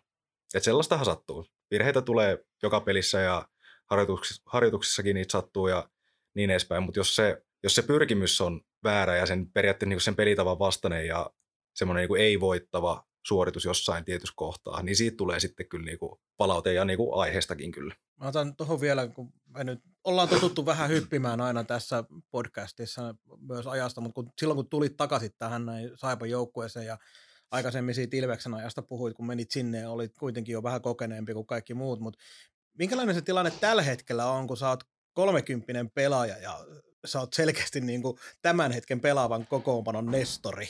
Siellä on 17-vuotiaita kavereita, ainakin yksi kappale kokoonpanossa ja näin, niin minkälaiselta se oma asema ja oma fiilis tuosta joukkueesta tällä hetkellä tuntuu, kun sä oot niin kuin melkein kymmenen vuotta suunnilleen joka toista ainakin vanhempi. Mm, no kyllä, Etkä nyt mikään ikäloppu nyt kuitenkaan vielä ole. niin, pidän itseäni kuitenkin aika nuorekkaana edelleen, mutta tota, kyllähän se niinku tuo omanlaisensa periaatteessa semmoisen niinku paineen ja vastuun siihen touhuun, että ehkä, ehkä nimenomaan peleissä pyrkii olemaan sellainen, niin kuin näyttää sillä esimerkillä, että vaikka olisi niin tilanne periaatteessa mikä tahansa, niin pelaisi niin loppuun asti tilanteet ja tekisi semmoisen, niin kuin, pelaisi niin, niin sanottuja voittavia valintoja siellä kentällä koko ajan, että ei niin kuin, rupea niin turhautumaan missään vaiheessa siihen, että noudattaisi sitä yhdessä sovittua suunnitelmaa ja pitäytyisi siinä ja sitten harjoituksissa tietysti niin kuin, ei ole sellainen niin kuin, sillä asenteella, että no onhan tässä nyt niin kuin, muutama sata liikapeliä, että ei niinku tarvitse vetää täysillä täällä, että voi pitää kypäräremmiä auki ja vähän heittää lättyä, vaan sielläkin niinku näyttää silleen, että vetää kaikki harjoitteet niinku ihan täysillä ja näyttää niinku sitä kautta esimerkkiä niille nuoremmille, että, että niinku sen se vaatii, jos haluaa pelata pidempään tässä liikassa, että kyllä se niinku päivittää tehtävää ne kaikki hommat niinku ihan täysillä. No, mä oon ymmärtänyt jutusta, että se te esimies se ei tykkää näistä kypäräremmiä auki treeneissä vetelyistä, oli nuori tai kokenut. No joo, just näin, että kyllä se niinku, joku sen kerran on, on kyllä pilliin vihelletty ja otettu jengi uudestaan kasaan ja sanottu, että nyt jos vähän napakammin tehtäisiin näitä asioita. Joo, tota, nyt on puhuttu virrasta ja sitten sä oot kehunut hämäläisin, niin otetaan tämä kehu yksi esimies vielä lisää. Meillä oli edellinen vieras kaksi viikkoa sitten oli Santeri Immonen ja hän kertoi työskentelevänsä pakkien kanssa. Minkälainen tyyppi, ootko saanut vinkkejä sieltä, miten teidän yhteistyö on toiminut?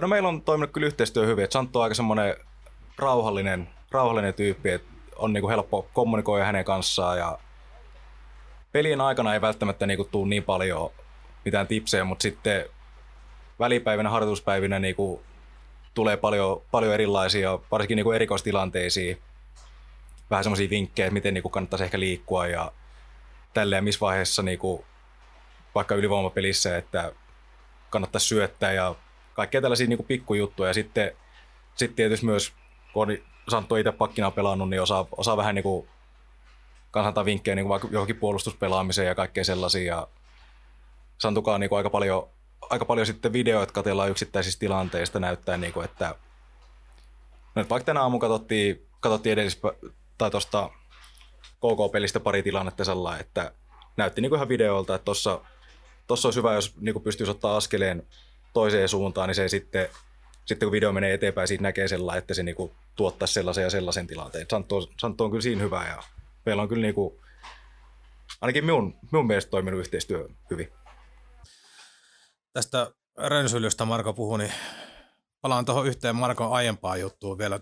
Lähti mieleen, kun puhuttiin tästä sinun asemasta joukkueessa kokeneempana, niin ymmärrät sen näiden nuorten juttuja? Oletteko työ samalla aaltopituudella? Me ollaan nähty jotain videopätkää, kun tuolla joku Rikkilä heittää jotain omaa souta ja muuta, niin oot siellä niiden kanssa samalla levelillä? No, kyllä me on yllättävän samalla levelillä. Et meillä on välillä ton Westerholmin kanssa vähän vääntöä, että kumpi meistä on enemmän boomeri, minä vai Westerholm. Mutta kyllä me niin väittäisin, että, väittäisin, että Nikki on vähän enemmän niin pudonnut kartalta tuossa, vaikka on aika paljon nuorempia. Mutta kyllä tuossa, kyllä välillä niin kuin päätään pyörittelee, kun katsoo nimenomaan vaikka Rikkilän menoa siellä, että on, on aikamoinen tapaus ja kyllä siinä niin kuin, saa tosiaan silmiä, silmiä pyöritellä, kun sitä touhuu kattelee siellä, mutta on kuitenkin niin kuin,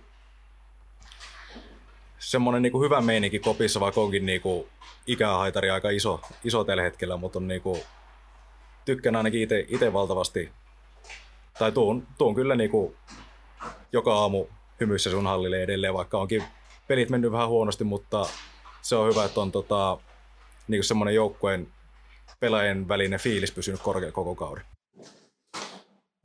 Santeri kertoi myös silloin, sinä päivänä, kun meillä oli haastattelu, oli maanantai, että oli pyörätestit menossa onko se ihan suosikki hommaa, kun aiemmin puhut, että tämä oheisharjoittelu ei ainakaan aikanaan maistunut ihan kauhean hyvältä. No joo, kyllä siekin osaa nyt onneksi suhtautua vähän eri tavalla tuommoisiin pyörätesteihin ja muihin hommiin, että ei, ei sitäkään niin enää ajattele sellainen, että se on niin valmennus kiusallaan haluaa tehdä meille jotain sellaista, vaan se niin ottaa oikeasti siltä kantilta, että siitä on niin iso hyöty sitten omaa harjoittelua ja kehittymiseen ja tällaiseen. Eihän se, eihän se tietenkään kivattunut edelleenkään vuosien jälkeen, mutta kyllä se suhtautuminen on muuttunut, muuttunut tuommoisiin niin testeihin ja tuollaisiin niin aika radikaalistikin jopa tässä, sanotaan nyt kymmenen vuoden aikana. Tämä on tämä kaus mennyt, mitä on mennyt ja selkeästi nyt jo jonkin aikaa pelattu ilman sitä tiettyä palkintoa, mikä oli sinne pelien jatkuminen runkosarjan jälkeen, niin kuinka hyvin tässä tilanteessa on kuitenkin pystynyt asennoitumaan siihen, että nyt on periaatteessa jo aloitettu se seuraava kausi, koska kaikki mitä teet nyt, niin se pelaa siihen seuraavan kauden pakettiin. Mm, no kyllä se, ehkä just nimenomaan se, mitä sanoinkin tuossa, että itse pyrkii niinku peleissä ja harjoituksissa vetää kaikki niinku, niinku niin hyvin kuin ikinä vaan pystyykään, aivan niinku täysillä kaikki luistelut ja syötöt antaa niinku niin hyvin kuin osaa ja kaikki tällaiset, että kyllä se niinku, kyllä se totta kai palvelee niinku tulevaisuutta ja toivoo, niin kuin, että tuossa noi nuoret lupaavat pelaajat, että nekin niin kuin ymmärtäisi sen sitten samalla tavalla, että ei se, niin kuin, se ei ole merkityksetöntä, että miten tässä nyt nämä niin kuin viimeiset viikot harjoitellaan tai pelataan. Että se on kaikki niin kuin, periaatteessa niin kuin sinne kokemuspankkiin lisää ja kaikki niin kuin, taitoharjoittelu ja tällainen, niin kuin ne, ne on sitten niin ekstraa sinne taas ensi kauden päälle. Että se on niin kuin, kyllä se on iso juttu, miten tässä nyt niin tämä loppukausikin vedetään. Ja onhan tuolla henkilökohtainen merkkipaalukin, nyt on kuitenkin jo tehty pisteennätys, mutta siellä on se 30 tehopistettä on tulossa, niin sulla on tämmöinen merkkipaalu myös tulossa, koska rikkoontuu. Niin, no ehkä tommonenkin on, että jos 30 pinnaa rikkoontuu, niin sitä on kiva muistella sitten uran jälkeen jossain baaritiskillä ja voi, voi siellä leveillä sitten, mutta ei sitä nyt ehkä niinku, ole varsinkaan tässä tilanteessa niinku, niin paljon miettinyt sellainen, että se pitäisi saada kasaan. Kuitenkin vi, vi, viisi peräkkäistä 20 pisteen kautta pakilta on, ei niitä liikassa hirveän monta ole. No joo, sille, sille kun miettii, niin voi ajatella, että on niinku ainakin pystynyt aika tasaisesti pelaamaan. Että ei ole niinku mitään pidempiä hyviä tai huonoja kausia tullut. Että semmoista niinku tasasta suorittamista ja se, siihen niinku on tässä vaiheessa niinku ihan tyytyväinen, että pystynyt niinku noin monta kautta pysymään niinku hyvällä tasolla. Kysellä harrastuksista, kun tässä elämässä on muutakin kuin jääkiekkoa. Me ollaan nähty monta kertaa padelhallilla. Mitä, mitä dikkaat lajista? lajista? Immosen kanssa tästä puhuttiin ja hän sanoi, että se on esimerkiksi ihan hyvä niin joku sellaisen niin kuin palauttava harjoituksen muoto, että ei liian raskas, mutta saa hyvän liikunnan ja muuta, mutta onko tämä sinulle ihan vaan pelaamista? Tyk- sanoit, että tykkäät pelata eri juttuja. Niin. Öö, no joo, tykkään, tykkään lajista kyllä todella paljon. On, on paljon kaveriporukassa on tota, samaa henkistä porukkaa, ketkä tykkää just pelata paljon eri lajeja ja nyt on niinku moni innostunut padelista, niin aina löytää kyllä peliseuraa, jos haluaa. Et se, on niinku, se on kiva juttu ja kyllä sitä tuossa kauden aikanakin jonkun verran pystynyt pelaamaan, kun se nimenomaan on semmoista niinku vähän rauhallisempaa, ei, ei niin raskasta ja ehkä se ennen kaikkea itselle on semmoista niinku, tavallaan semmoista niinku pääkopan huoltoa sitten kuitenkin. Et siinä ei niinku tarvitse miettiä mitään kiekkojuttuja tai mitään. Et se on niinku semmoista, nautin tosi paljon siitä, että pääsin niinku kavereiden kanssa olemaan siinä ja pelaamaan. Ja vaikka se peli nyt saattaa välillä sielläkin vähän vie mennessään ja tulee vähän niinku kilpailuvietti ottaa voiton siellä ja sitten ruvetaan kavereiden kanssa kinastelemaan siellä, mutta kyllä se, niinku, kyllä se on ennen kaikkea semmoista niinku rentouttavaa, rentouttavaa touhua. Joo, kun mietin, mietin sitä yksi kerta, nyt, nyt me en muista viikonpäiviä, mutta oli yksi tapaaminen, tapaaminen tuolla padelhallilla, oli johonkin peliruuhkaa, oli sellainen, että oli edellisen päivän ollut peliä, ja seuraavana päivänä vieraspeli, niin sitten se välipäivä iltana aamutreenien aamutreenitkin varmaan ollut, niin välipäivä iltanakin olit pelaa, niin mietin, että eikö niinku mikään riitä, että niinku, ei kerta kaikkia saa kroppaa väsymään. Että. Joo, kyllä se, kyllä mieluummin niinku itse lähtee sitten tuommoisessa tilanteessa, vaikka just niinku kavereiden kanssa pelaa, pelaa padelia, kun makavaa kotisohvalla. Tuntuu, että on niinku seuraavan päivän niinku paljon, paljon virkeämpi kroppakin oikeasti, kun on vähän niinku saanut liikettä sinne ja sellainen. On tuossa on tossa jotain viikkoa itse asiassa ollut, että meillä on, muistan joskus syksyllä, meillä oli Kuopiossa keskiviikkona.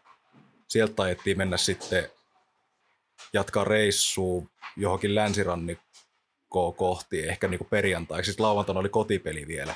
Niin kävin silloin maanantaina tiistai molempin päivin kävin pelaa padeliin siinä ja kolmen pelin viikko siihen vielä, mutta tässä vaiheessa onneksi, en uskaltanut silloin sanoa kellekään, mutta että on käynyt pari päivää pelaa padeli tuossa, mutta onneksi pelasi kaikki pelit ihan hyvin ja jaksoin pelatakin. Nyt uskaltaa mainita asiasta. Joo, sitten me, sit me hommasin huomasin tota Insta-tarinoista, tästä minulla ei enempää tietoa, mutta on pakko kysyä, niin olitko itse pelaamassa snookeria vai katsomassa snookeria? Öö, olin itse pelaamassa snookeria. Se on, se on myös semmoinen laji, mitä tykkään tosi paljon pelata. Ja itse asiassa tota, kaksosen Elmerin kanssa silloin, silloin edellisen kerran, kun pelasin Saipassa, Eme oli sama aikaa täällä, niin Emen kanssa käytiin silloin pari kertaa viikossa pelaamassa. Silloin, silloin väännettiin kyllä tosi paljon sitä. Ja se on vähän, vähän jäänyt tota vähemmälle, mutta sitten ehkä Eurosportin sovelluksen kautta on tullut katsottu sitä enemmän. Että kyllä jätket nauraa aina, aina bussissakin takaisin tulla matkalla jostain pelireissusta, kun muut selaa TikTokia tai jotain muuta, niin mulla pyörii snookeriaan puhelimessa. Et kyllä sitä niinku tulee seurattua tosi paljon ja se on niinku itselle kanssa semmoinen niinku, hyvin niinku semmoinen rentouttava ajanviete. Joko pelata, pelata itse tai katsoa.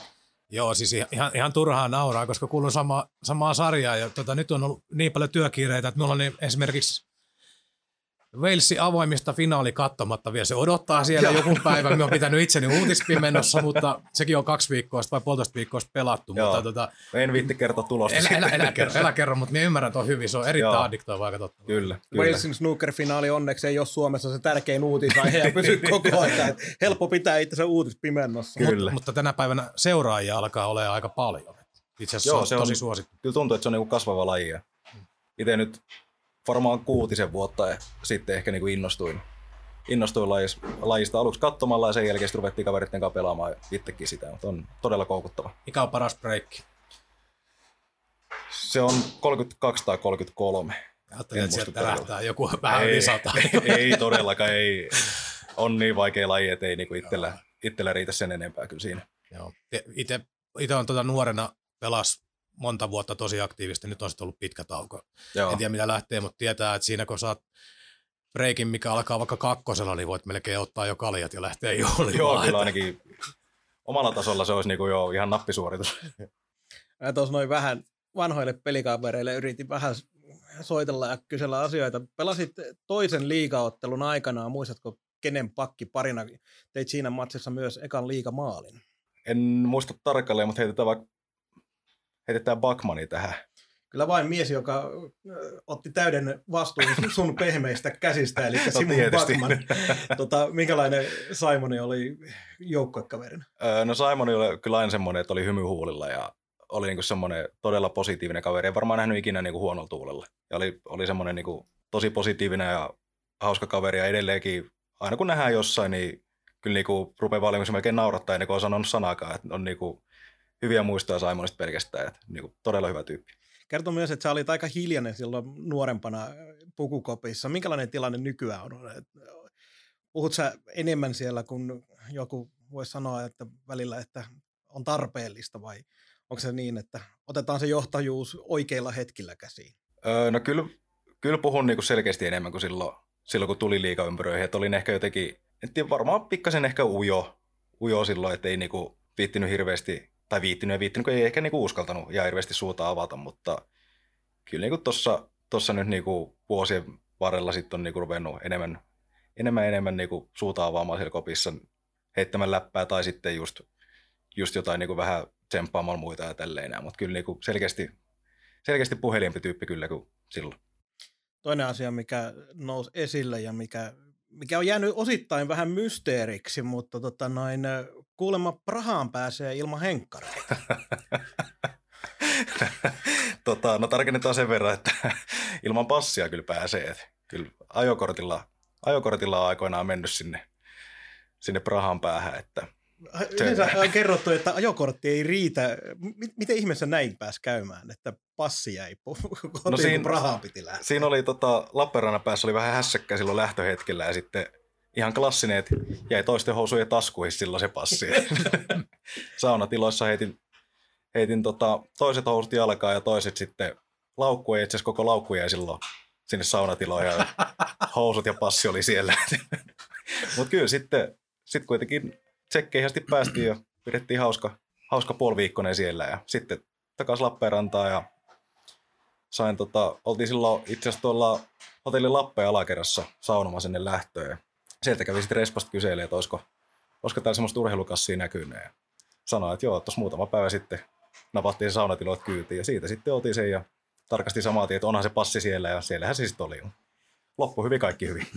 Onko, onko syytä tässä näin laittaa myös taisteluparille, koska eräs Joni Suutari ilmeisesti oli taisteluparina ja häneltä oli kuulemma lompakko unohtunut. Että Joo, Joni lähti. siinä oli kunnon vauhtikaksikko sitten Joo, sille ol- reissulle. oltiin huonekavereita silloin sillä reissulla ja mulla ei tosiaan ollut passi, passireissus mukana ja Jonilla jäi sitten bussin penkille oma lompakko, että meni, meni ilman rahaa sitten sen reissun, mutta kyllä molemmilla oli hauskaa hyviä muistoja kyllä siitä reissusta. Tämä tuntuu siltä, niin että kaikki aina järjestyy. No siis just näin, ju- just näin. Joo, me, tota, onko sinulla mitään Marko vielä? Ei mulla ole mitään erityistä enää. Joo, mie, mie en golfista piti kysyä mitään, mie en ymmärrä siitä, mutta äh, sinun Facebook-kansikuvasta lähtien kaikki on yhtä golfia tuolla somessa. mutta ihan yksi, yksi asia, Tän se oli tota, niin, liikan videolla jo kertonut, että sulla oli tämä lounaan jälkeen s keksi juttu. Sen voi jokainen käydä katsomassa, että, että tota, pelipäivän rutiineista. Joo. Mutta, mutta ihan erikseen me on tänne lihavoinut tällaisen kuin taidemaalausharrastus. Onko sellaista? No kyllä semmoinen pientaidemaalausharrastus on kyllä. Että kyllä sekin on semmoinen, se on itse asiassa tota, avopuolisolta lähtöisin on vähän semmoinen taiteellisempi persona, ei, ei itsekään nyt mikään niinku himomaalaaja tai mitään, mitään semmoista niinku sen enempää taidetta harrasta, mutta hän osti muutama vuosi sitten noi akryylimaalausvälineet kotia ja rupesi siinä maalaille sitten ja sitten pari kertaa niinku kysyi minulta, että haluaisitko, että haluaisitko niinku tehdä jotain yhdessä, että hän ajatteli maalata tossa ja sitten olin niinku muutama aikaa kerran, ei, ei jaksa, että ei, ei kiinnosta yhtään. Sitten kun sitä pari kertaa suostui kokeilemaan sit kuitenkin, niin huomasin, että tämä on niinku oikeastaan aika hauskaa ja myös semmoista niinku rentouttavaa puuhaa. Että kyllä sitä niinku, välineet löytyy kotonta maalaustelineistä lähtien, että ihan, ihan niinku, aika harvoin, harvoin valitettavasti tulee tehtyä. Että kyllä sitä on välillä miettiä, että niinku pitäisi, pitäisi semmoisia itselleen mieleisiä asioita niinku vaan tehdä enemmän. Ja se on yksi, yksi kyllä sellainen, niinku mitä, mitä jossain vaiheessa varmaan sitten rupeaa vähän enemmän niinku myös harrastamaan. Mutta se on kyllä semmoinen niinku pienmuotoinen taidemaalausharrastus on kyllä. Tuntuu siltä, että tuommoinen on myös oikein hyvää kontrastia tällaiselle jääkiekon pelaamiselle. No joo, kyllä. Se on, ei ole ihan niin fyysistä ja aktiivista kyllä se maalaaminen. Että se on semmoista hyvin, hyvin rauhallista. Itse ainakin tykkään niinku, kans sellaisesta, vaikka niinku, ihan niinku lempiharrastukset on sit kuitenkin niinku urheiluun liittyviä. Mutta sitten toi on niinku, noussut kans siihen rinnalle hyvänä haastajana kyllä. No ku- kuvaile jotain tekemässä maalausta. Me ollaan nähty niistä yhtään. Niin minkä tyyppistä tavaraa sieltä tulee? Öö, no tykkään, tykkään semmoisesta, että siinä on kuitenkin jotain konkreettia, ettei ole semmoisia niin abstrakteja maalauksia. Että jotain, siinä voi olla joku semmoinen abstrakti tausta tai jotain, mutta sitten jotain semmoista niin tarttumaa pintaa pitää olla. Kyllä itse nyt ehkä niin kuin viime aikoina tehnyt enemmän semmoisia niin kuin, jotain niin kuin, niin kuin henkilöfiguureita tai semmoisia, ei kauhean niin kuin pikkutarkkoa tai mitään, mutta jotain niin kuin esimerkiksi henkilö seisoo sateenvarjon kanssa vesisateessa, jotain tämän tyyppisiä, ei, niin kuin, mutta ei. kyllä niin kuin, joo, se, se ehkä semmoinen, niin kuin, että joku konkreettia siinä pitää olla, että ei, ei täysin abstraktia. Kai me jossain vaiheessa näitä Instagramissa nähdään. No ihan varmasti. Joo, mä ajattelin, että just tällainen niin arjesta ja jääkiekosta irti, niin maalaan jääkiekkoa. Niin Joo, just nämä pelitilanteita ja jäähalleja.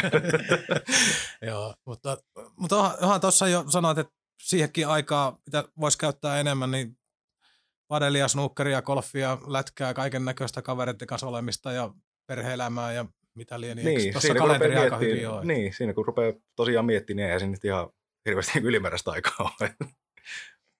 Me aletaan varmaan pikkuhiljaa lopettelemaan. Meillä alkaa olla aika hyvä setti tässä. Kiitos paljon Kalle, että olit, tulit meidän vieraaksi. Tällä viikollahan Saipa pelaa kolme ottelua, kaksi kotona, tiistaina sporttia ja perjantaina jukureita vastaan. Ja sitten lauantaina oli vieras ottelu en kyllä muista. Hämeenlinnassa. Hämeenlinnassa, kyllä vain. Hyvä, että joku muistaa. Eli hei, nyt sä myöskin boostasit tässä sen, että jääkiekkoilijat ajattelee aina vaan sitä seuraavaa ottelua. ei olla ajateltu vielä sinne viikonlopulle. Tota, näistä kolmesta pelistä, niin mun on pakko kysyä, että miten, minkälaisena sä näet jukurit, koska monilla on ollut vähän vaikeuksia ymmärtää sitä, että Jukurit yhtäkkiä onkin tuommoinen joukkue, joka pärjää ja joka pitää ottaa tosissaan, ja tarkoitan nimenomaan äh, ehkä mediaa ja kannattajia ja tällä tavalla, niin sitä ollaan pidetty valtavana yllätyksenä, että Jukurit on tuolla noin, niin minkälaisena vastustajana Jukurit sä kentällä näen, onko, onko siinä niin mitään sellaista, että jolla voisi perustella, että se ei ole, että olisi joku yllätys, että Jukurit on noin korkealla? No kyllähän sitä peliä kun katsoo, niin ei se mikään yllätys ole, että ne on niin korkealla. Että kyllähän ne niin pelaa tosi hyvää lätkää tällä hetkellä, todella aktiivista, kiekollista. Siellä on, siellä on ihan järkyttävän hyviä pelaajia. Petrus Palmu keihään kärken siellä ihan, ihan tajuttoman hyvää kautta vetänyt. Yksi ehdottomasti liikan parhaista pelaajista tällä kaudella ollut kyllä. Ei se, ei ole kyllä helppo jukuret vastaan pelata, että se on niinku, ne on sellainen, sellainen joukkue tällä kaudella ollut, että ne, ne kyllä jaksaa paineista koko pelin ajan että ei siellä, niinku, siellä ei periaatteessa semmoisia niinku hengähdystaukoja tuu tai semmoisia yhtä rauhallisempia hetkiä. Että ne niinku, saanut siettikkiä sen joukkueen, että, sen, että ne niinku jaksaa rummuttaa sitä omaa pelityyliä koko 60 minuuttia. Eli se Tammisen haamu, minkä sä silloin joskus aikanaan tuton aikana näit, se 60 minuutin paine, niin sehän on nyt Olli Jokisen perfektoima. No siis kyllä, juurikin näin. Mutta toihan tarkoittaa myös sitä, että jos, jos Kalle pelaa lauantaina Hämeenlinnassa, niin se ei mahtunut siihen lauantain Saipa All Starsiin, joka esiintyy kisapuistossa. niin, kyllä, kyllä. Eli lauantaina siis äh, tähän Ville Kohon liittyen tämä äh, hyvän tekeväisyys kautta hyvä, hyvää tekevä tapahtuma Saipa All Stars ja sitten myöhemmin illalla on Ketterä myös pelaamassa. En muista kyllä vastustajaa, anteeksi. Vaan Me nyt ei muisteta sitä vastustajaa. ei, ei muisteta, mutta lauantaina tarjolla kisapuistossa sellaista. Näin. Oikein paljon kiitoksia Kalle Maalahti vierailusta kaukaan päädyssä. Oli äärimmäisen miellyttävä jutella, jutella jääkiekosta ja vähän muustakin. Yes, kiitos kutsusta, oli, oli todella mukava vierailu. Yes, kiitos. Ja kaukaa pääty jatkaa ensi viikolla. Aihe on tuntematon. Se keksitään tässä viikon aikana. Oikein paljon kiitoksia kaikille kuuntelijoille ja morjes. Moi moi. Kaukaan päädyn tarjosi konsulttiverkko.